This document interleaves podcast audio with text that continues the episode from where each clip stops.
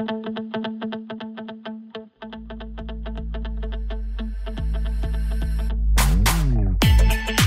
it please the listeners. My name is Rich Schoenstein, and this is Law Brief. I am joined today by a special guest because I've got a guy who's got his own podcast, Josh Ritter. How you doing, Josh? Very good. Very excited to be on. Thank you so much for having me. You're welcome. This is the completion of a pod swap. I was on Josh's podcast uh, a week or two ago, and he has graciously agreed to join this one. So it's either, we either call it a pod swap or a home and home series, like you might have in sports. And I thought what we would talk about today, because Josh and I both spend a lot of time covering trials that happen around the country. And there's an issue that comes up, which is cameras in the court. You may notice there are plenty of notable trials that have cameras inside we get feeds of what is happening. You can see the testimony, you can see the arguments. And then there are other trials, equally notable, that you never see a darn thing because there was no camera inside the courtroom and we never got a glimpse. So we're going to sort of talk about that topic. So let me start with a fundamental question, Josh. Why is it different when we sometimes can see inside a court and sometimes can't? Well, I know here in Los Angeles, uh, in California at least, that it really depends a lot on the judge. In cases of high notoriety, obviously you're going to get media requests. The media may even make arguments in front of the judge for why they feel it's important to have cameras inside the courtroom. But the judges have kind of last say on that, and they're balancing a number of things. I mean, they want to make sure that there's transparency, but at the same time, they're trying to protect the integrity of their trial. And especially cases like, for instance, right now we have both the Danny Masterson and the Harvey Weinstein trials taking place here in Los Angeles in the same courthouse, just down the hall from each other. And neither one of them have cameras in the courtroom. And I think that's because of the nature of the case dealing with sexual assault, and victims are going to be testifying that the judges kind of wanted to protect that integrity. Right. And what I've noticed is the rules are different in different states. So in the federal courts, there really are no cameras in trial proceedings. Uh, you can get cameras in sometimes in special circumstances, but you don't really see federal trials broadcast. In New York State, you don't really see cameras in the courtroom for trials. Elsewhere, between me in New York and Josh in California, some states allow cameras, some states don't allow cameras. And I guess you're telling me, Josh, in California, it sort of comes down to the court and the judge. Yeah, and at least here in Los Angeles, the DA's office has taken the position of kind of no position. So if the if there's a media request, they kind of say we'll allow the court to decide what they want to do, and if the defense doesn't have a strong objection, or even if the defense does have a strong objection, sometimes the judges will allow it. But it really comes down to what the judge feels is appropriate per case. And another thing that's interesting is even the rules about cameras in the court can vary from state to state. We've seen this recently in a trial we're watching in Ohio, a big murder trial in southern Ohio, where cameras have been allowed into the courtroom, but there is a rule there that witnesses, individual witnesses, can opt out of being televised. So that case is interesting because there are two witnesses who pled guilty and as part of their guilty plea agreed to testify in this trial but they have declined to be photographed while testifying so they're not able to broadcast their testimony at all and some of the law enforcement professionals also declined to be filmed while testifying, and only portions of that trial have been broadcast. So that's a little weird too, right, Josh? Yeah, and it's unfortunate from at least a spectator's point of view, from a court watcher's point of view, that we're having this kind of patchwork trial presentation where we get some witnesses but not others. You could understand why maybe some of the civilians don't want their face out there, don't want to get this kind of exposure on a high media attention trial. But I was really surprised with law enforcement. You would expect a certain level of transparency from them, especially because I don't think it's in great controversy their involvement in this case. It was kind of pretty straightforward police work. So it was unfortunate that they made that decision not to be photographed or recorded. I agree with that. And that kind of segues into the next topic, which is the arguments for cameras in the courtroom. Having law enforcement be filmed and shown testifying about their investigation, to me, should instill confidence in law enforcement and public support for the prosecution. So it's a credibility issue. What are some of the other arguments in favor of televising these trials? Yeah, I mean, one of the things that makes the American system of justice stand out from the rest of the world is our transparency, right? Every single courtroom is a public space. Any courtroom in America, you're allowed to walk into, unless for some very particularized reason they've shut down that courtroom. But our justice system is out on display for the public to see how how the sausage is made as it were. And they don't have that in other countries. And so i think that's kind of a hallmark of why our system is so great and distinguishes itself. But then you see instances where we don't have that kind of transparency and it is kind of unfortunate. And i understand sometimes why the decision is made. But for instance as you pointed out with the federal system they just have a blanket rule of no cameras which I think they need to reconsider. I think the Chief Justice needs to take another look at that, especially in this kind of social media savvy world that we now live in. Well, we're going to get to social media.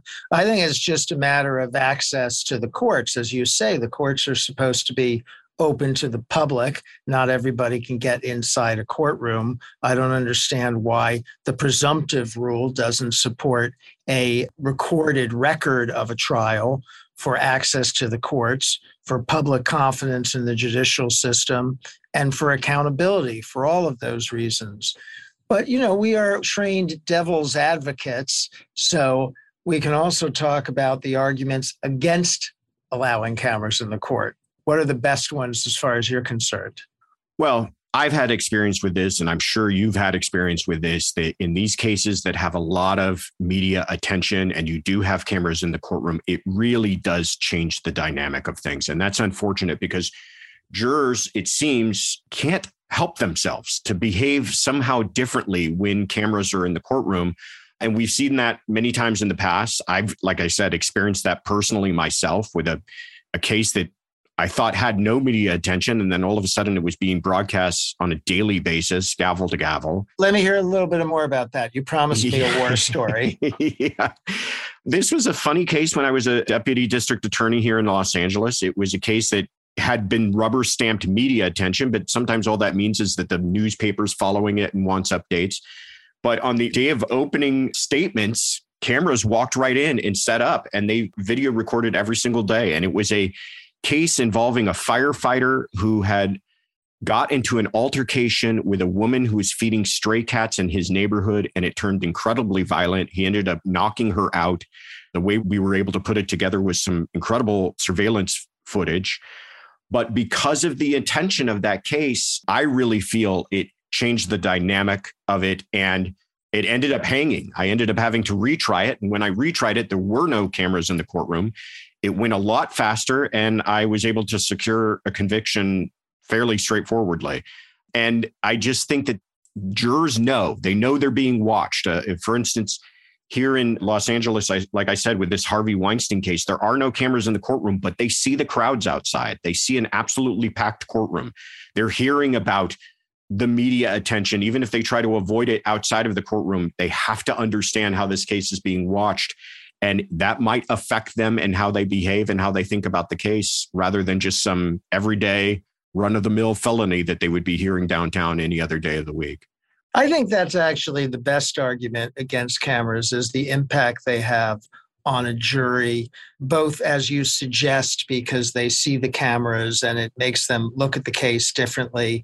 It also I think makes them more likely to do what they're not supposed to do and turn on the television or social media to see what's being reported on a case. They're admonished by the court not to do that. But when you've got cameras in there every day, you're going to be a little bit tempted, don't you think? Oh, absolutely. And and sometimes it can't be avoided. I mean, there was a case recently where the jurors received push notifications on their cell phones about a decision that had been made by the judge in their very own trial. And so they weren't actively seeking it, but it's sometimes we live in this world where news is being pushed at you, even if you're trying to avoid it. And it, it can't help but kind of change that dynamic, as I've said. Right. So there are potential problems with jurors. There's the simple fact that having something else going on in the courtroom besides the trial, besides the testimony and the lawyering, could be distracting for the court and the participants in the trial. So I buy that as a potential argument and think if you do have cameras, they have to be carefully regulated. We can't have a three camera sitcom shoot in a trial.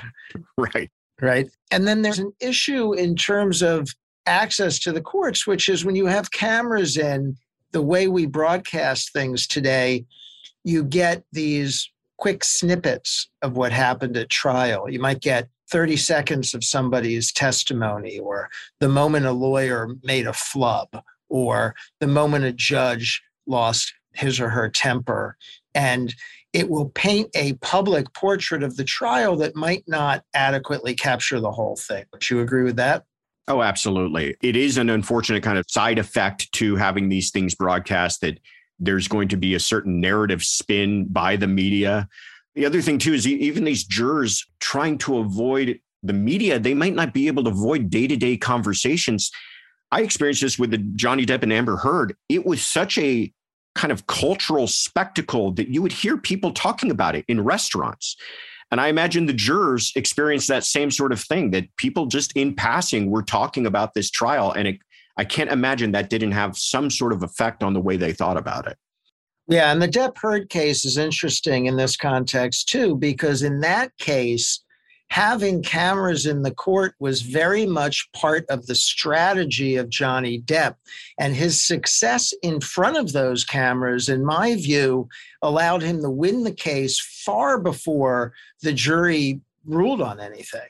Yeah. I mean, I think we all can agree that this was far less about money for Johnny Depp and far more about his kind of public image. And I agree with you. He was winning on the public image spectrum far before there was ever a verdict in that case, simply because he was put in front of a camera and did so well in his testimony.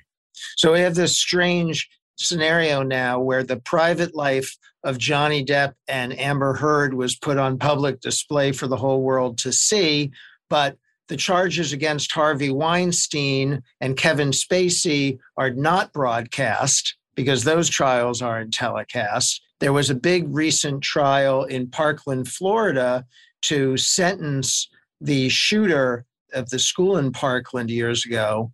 And that trial was broadcast, although an issue came up there, which comes up sometimes, that you can't show on television everything that you show a jury.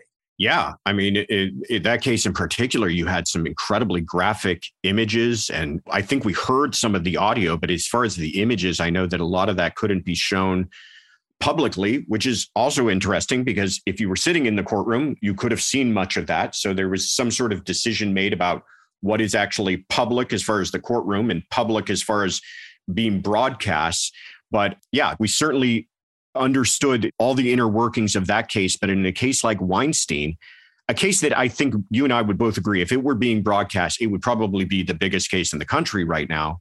But because it's not, we're just kind of getting these reports that trickle out from local press and other entertainment outlets. And it doesn't seem to be that kind of fire hose of information that we usually would have expected otherwise. Yeah, a lot of these cases end up with somebody from the media, either local media or one of the trial networks, inside the courtroom trying to either tweet out or report out a play by play of what's happening. Right. And and we've seen a lot of that. There's kind of these live blogs going on where people are kind of giving their day-to-day impressions of what are taking place, but sometimes they're not professional reporters and these are kind of people who are into the spectacle of the whole thing and I wonder how much actual good information we're getting on the actual legal process of what's taking place in court that we would have if we had cameras. Do you think there's a trend here? I mean, we have at least two networks that are doing all day long trial coverage now. There's a lot of this on YouTube, there's a lot of this on social media.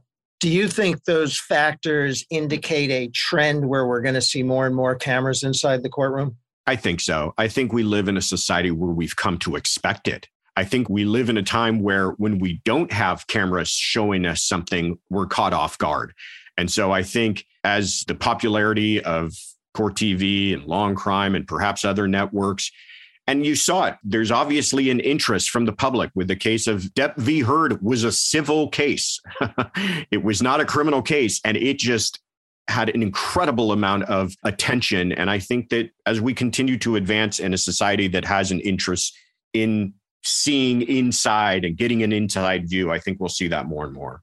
Yeah, it was amazing to me. You had millions of viewers watching live the verdict in a defamation lawsuit. Exactly. I never would have believed it. exactly. All right, Josh, why don't you tell our listeners a little bit more about yourself, your practice, your broadcasting, whatever you want to do? Sure. No, I appreciate that. Well, as we alluded to, I was at the DA's office here in Los Angeles for close to a decade. Um, and then I left there in 2015 and went private. I spent about seven years at a very prestigious criminal defense firm here in Los Angeles. But just recently, I left and I joined a different firm. It's called El Dabe Ritter. We do criminal defense, and a large part of that is also personal injury civil plaintiffs work. But then I also, you know, try to dabble in as much of the podcasting and commentary as I can. And so I have the True Crime Daily Sidebar podcast that if you Google it or go anywhere you get your podcast, you can check it out. And also I have a website, joshuaritter.com, where I try to keep updated on just news and appearances. And if you're looking for a lawyer, go check it out. As I said, I've recently been on Josh's podcast and I'm also a regular listener, and it is definitely worth your while. Oh, thank you. So, on this podcast, we like to finish with closing arguments. So, I have something in mind, but I'll give you first shot. What do you have as a takeaway for the listeners on the topic of cameras in the courtroom? You know, the judicial system is usually trailing behind all of culture as far as advancement and technology and everything else. And I think we're just going to continue to see it to catch up. And I wouldn't expect us to see more transparency. And I encourage that. I know that there are going to be things that we're going to have to deal with, roadblocks and, and speed bumps along the way as to how to handle all of that exposure. But I think more transparency is what distinguishes us, and I encourage it. I encourage it too. I wholeheartedly endorse that message, but I would add a caution to the viewers of these trials that make it on television. When you are watching, it is not the same experience as being in the courtroom. You are not sitting five feet away from the witnesses. You are not seeing all of the evidence. You are getting a sanitized version of the proceedings, and you are not seeing the entire trial almost ever. I mean, you can tell me you watched the whole Depp Heard trial, but you didn't really watch the whole thing. So you don't have the same experience as the juror who is charged with the task of deciding those trials, sits in there, gets all the evidence, and sits close to the witnesses. Don't think watching it on television necessarily puts you in a position to second guess the jurors that we task with deciding those cases that's my sermon for the day. What do you think? Excellent points. I wholeheartedly agree. All right. That concludes our home and home pod swap. Josh Ritter, thank you very much. Good Thank you so you. much for having me. This was a blast. I really enjoyed it. All right. Take care, and everybody, we'll see you next time. Thank you for listening to Law Brief. Now, here's something lawyerly a disclaimer.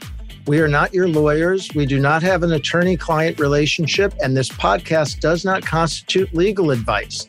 If you need legal advice, you should engage a lawyer of your own choosing. Tarter Krinsky and Drogin is a mid-sized full-service law firm located in New York with offices in New Jersey and Los Angeles. You can see more about us at tarterkrinsky.com. You can contact us at the email address podcast at tarterkrinsky.com. You can also find us on Twitter and Instagram at, at Lawbrief Podcast.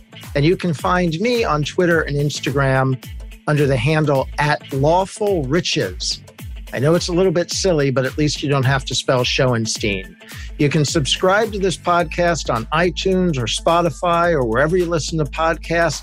Please rate and review us. I'm Rich Schoenstein, and we are adjourned.